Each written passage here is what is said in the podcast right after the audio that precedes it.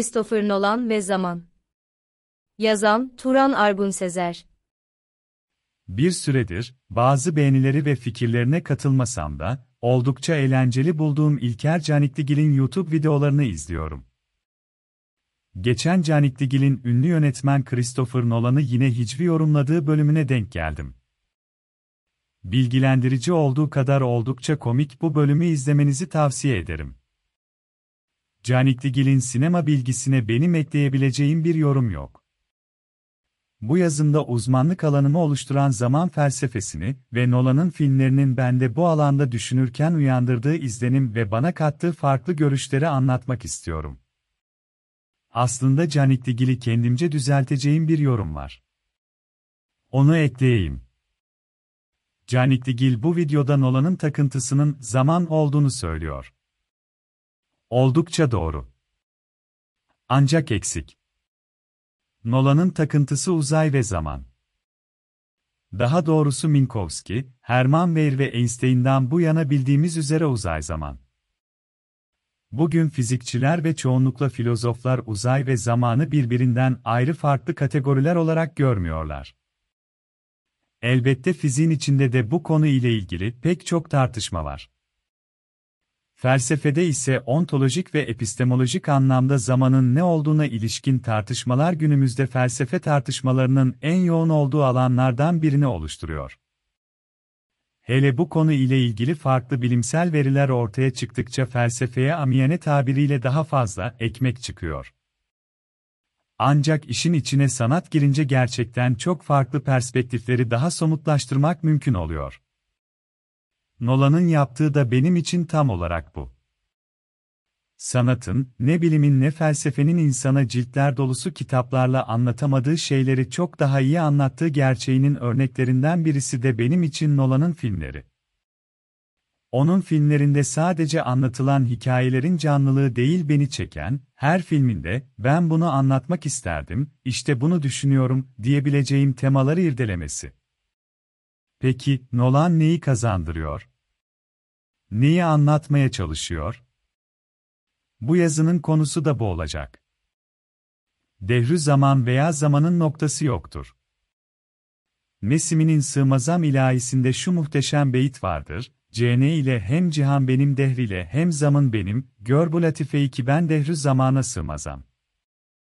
Bu beyitteki dehrü zaman kavramını çevirmek gerçekten çok zordur. Çünkü zamanı anlıyoruz ancak, dehr kelimesinin kökeni de Arapça zaman kelimesine benzer. Fakat İngilizce time kelimesinin anlamı ile uzun ve süresiz çağları anlatan, aeon veya epok gibi kelimeler birbirinden nasıl farklıysa, dehr de zaman kelimesinden farklıdır. Burada tıpkı İngilizce'deki time, aeon karşılaştırması gibi dehr, zamanı karşılaştırabiliriz. Büyük şairler ile büyük filozoflar arasında ortak nadir şeyler vardır. Bunlardan birisi de bir şeylerin olduğu gibi olmadığına yönelik kuvvetli sezgidir.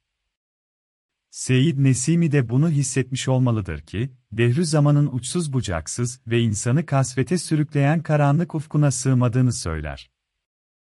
Bu poetik açıklamadan sonra felsefeye geçmemiz kolaydır. Devamlı bozulan bir cihazı tamir ettiğinizi düşünün. Cihazı bir daha bozulamayacak şekilde tamir ettiğinizde şöyle söyleyebilirsiniz, artık sonsuza kadar bozulmayacak. Ya da vücudunuza bir dövme yaptırdığınızda, artık bu sonsuza kadar benimle kalacak, dediğinizi düşünün. Elbette bu cümlelerde kastedilen anlamla sonsuza kadar sürmeyeceğini hepimiz biliyoruz. Ancak, belirsiz bir süre, ile ne kastettiğimizi dahi tam olarak bilemiyoruz. İşte bu gibi belirsiz durumlarda Aziz Agustin'in, o halde zaman nedir? Kimsenin bana sormadığı düşünüldüğünde onu bilirim. Eğer soran biri olursa onu bilmem, ifadesinin ne demek istediğini daha iyi anlamış oluruz. O arada inanın ki, yukarıda verdiğim bu basit örnekler sadece, dilin kazaları, olarak görülebilecek semantik arızalardır, bunlar buzdağının görünen ucudur gerçek bir felsefi örnek bile sayılamayabilirler. zamanı fiziksel olarak tanımlamak için saatlere ve saatlerin görevini gören, artık çoğunlukla bilgisayar olan, cihazlara başvuruyoruz. Ancak bu zamanı gerçek anlamda tanımlamıyor. İşte bu yüzden zaman nedir diye sorduğunuz zaman, zaman saat 3'tür veya zaman 16 Mart çarşambadır demek hiçbir zaman yeterli bir ifade tarzı sayılmıyor. En azından filozoflar için. Fizikçi Sean Carroll'ın dediği gibi, fizikçiler fazlasına tamah etmiyorlar. Her modele özgü bireysel kavramlar, geçmiş, gelecek, zaman değil, yapının bütünüdür önemli olan. Gerçekten de genellikle belirli bir modelin tamamen kavramlar kümeleri kullanarak iki tamamen farklı şekilde betimlenmesi mümkündür. Ancak biz filozoflar açgözlüyüz. Peki, problematik felsefede tam olarak nerededir? Şunu düşünün. Birinci su 5 dakika önce soğuktu. İkinci su sıcak, kaynıyor. Üçüncü su buharlaştı. Bu üç örnekte de suyun bulunduğu durumların özellikleri birbirine uyumlu olmadığını akılda tutun.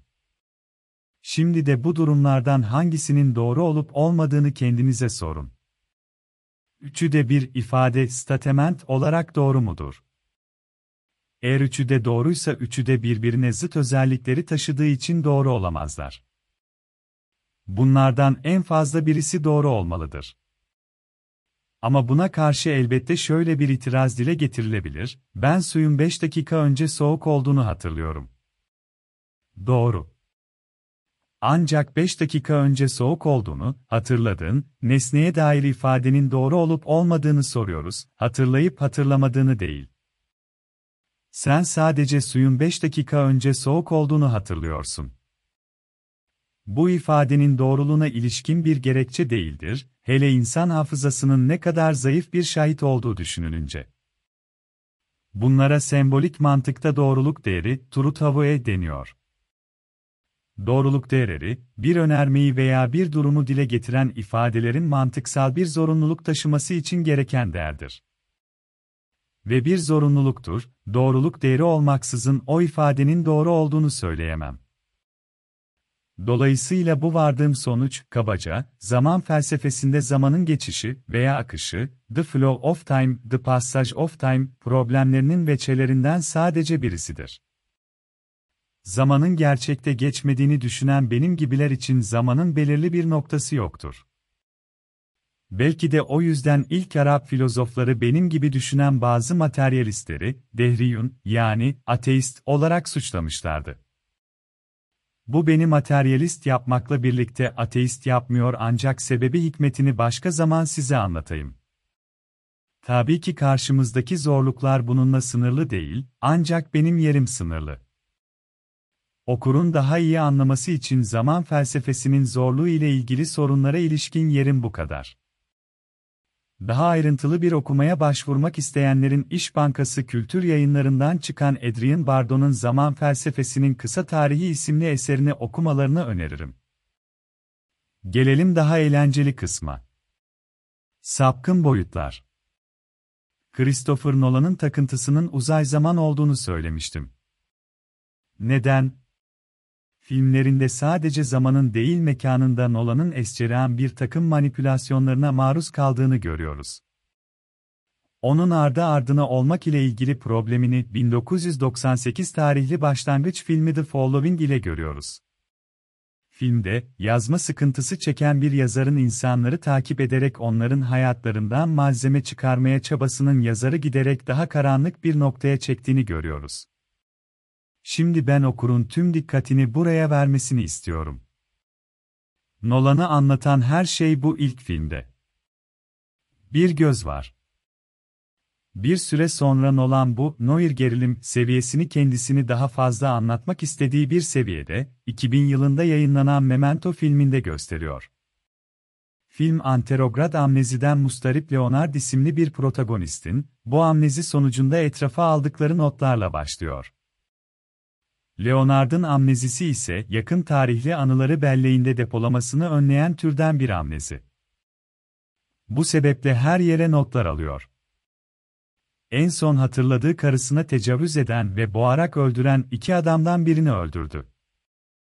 Bu adamların saldırısı yüzünden bu amneziye maruz kalıyor. Film boyunca Leonard'ın hasarlı hafızasının takip ettiği ekmek kırıntılarıyla ulaşmaya çalıştığı gizemi anlamaya çalışıyorsunuz. Çünkü zaman artık Leonard'ın tekelinde değil, bölünmüş. Onu anlamlandıramıyorsunuz. Bazı şeyler önce mi yoksa sonra mı geliyor? Film bunun nasıl bir dilenmeye dönüştüğünün psikolojik göstergesini anlatıyor. Nolan'ın bu psikoloji takıntısı yine onun büyük starlarla çekti, düşük bütçeli ama diğer filmlerine kıyasla çok da ses getirmeyen 2002 tarihli The Insomnia'sı ile devam ediyor. Filmde bu sefer Alaska'da seri cinayetler işleyen bir katilin peşindeki detektifin sadece seri cinayetleri çözerken yaşadığı zorluklara karşı mücadelesini değil, Alaska'nın gece dahi olsa batmak bilmeyen yaz güneşinin detektifin dimağında yarattığı güçlüklere karşı mücadelesini de izliyoruz. Christopher Nolan, psikoloji ile ilgili derdini bir kenara bırakmıyor. Ancak bu tarihten sonra 2006 tarihli The Prestige ile anlatmak istediklerini daha epik bir şekilde ortaya koyabileceği bir habitat yakalıyor. The Prestige, trajik bir sihir gösterisi kazasından sonra birbirinden ayrılıp ezeli rakip olan iki ayrı sihirbazın arasındaki gerilim üzerine kurulu. Nolan'ın yavaş yavaş farklı bir şeyler yapmaya başladığını hissediyoruz. Sihirbazlardan birisinin elinde sahnedeki son prestij için bir koz olduğunu ancak illüzyonun kendisinin aslında gizemin ta kendisi olduğu gerçeğini öğreniyoruz. Film bu anlamda Nolan'ın beni asıl etkileyen diğer filmlerine bir takdim niteliğinde. İşte burada 2010 tarihli filmi Inception yavaşça perdeyi açıyor. Çok katmanlı anlatımı ve rüya sahnelerinin çekildiği aşırı detaycılığı ile bilinen film, insanlara rüya implant edebilen, içinde Ariadne olarak bilinen ve Yunan mitolojisine doğrudan referansı da içeren, bir takımın bir adam tarafından sanayi casusluğu amacıyla başka bir iş adamının beynine rüya yerleştirmesiyle başlayan olayları ele alıyor. Filmdeki rüya sahnelerini izleyenler bilir, İzlemeyenlere anlatmak çok zordur ancak Esceran ve Droste efektlerinin iç içe geçtiği ve bir de bunun üzerine rüya sahnelerinin çok katmanlı anlatımının izleyicinin daha da odaklanmasını talep ettiğini söylemek lazım. Nolan bunu hep yapıyor, Dark Knight serisinde, serinin kahramanı Batman olmasına karşılık Nolan'ın brutalist siyah dört köşeli arkını, Wayne'in teknolojik aletlerle dolu binasının altındaki yerin uğursuz bir sonsuzluk hissi taşıdığını herkes hissetmiştir. Bane tarafından sakatlandıktan sonra, son bir sınav verip içinden çıktığı çukurun bile bir Mobius şeridine benzediği hissine kapıldım. Interstellar ise, bu işin artık alameti farikası oluyor, fizikçi Kip Thorne tarafından titizlikle yapılan danışmanlık sonucunda tasarlanan kara delik Gargantua'yı, Zimmer'in astronotlarımız gezegendeyken bulunduğu saniyelerin dünyadaki karşılığını alttan alta müziğin işaret ettiği bir kronometre ile göstermesini boş verin. Tüm film Nolan için bir sahne oluyor. Kütüphane sahnesinin Borges'i anımsatması sadece bir gösterge pandemi arasında gösteriye girmesi sebebiyle hakkı yenen Tenet ve aslında bir iki. Dünya Savaşı hikayesi olan Dunkirk bile bunu gösteriyor. Nolan zamanın ve mekanın insanı ezen o merhametsiz ve eşitlikçi duvarının bükülmesinden aşırı derecede keyif alıyor. Bu iddiam bu yüzden oldukça sübjektif olabilir. Christopher Nolan, filmlerinde akozmik, Lovecraftian bir kozmos tahayyülü çiziyor. Ki bundan oldukça hoşlanıyorum. Nolan, bu tekinsizliği yani zaman ve uzayla ilgili bir şeylerin bizde normal olmadığı hissini yaşıyor. Ve bunu titizlikle, ellerini ovuşturarak, zulüm yaptığını bilerek bize yaşatıyor. Bence zamanın ve uzayın ontolojisinin gerçek olmadığı için doğaya aykırı olduğuna inanıyor Nolan. Bir filmi yüz bin farklı katmandan ve onların sıradan devamlılık, Succession, ilişkisini bozarak bize anlatmasının sebebi de bu. Aynı sebeplerle 2023 yılında yayınlanması beklenen ve atom bombasının uğursuz mucideci, Robert Oppenheimer üzerine yaptığı filmi de merakla bekliyorum. Çünkü atom bombası bir mekan ve zaman katili değil de nedir? Gelecek hafta görüşmek dileğiyle, esen kalın.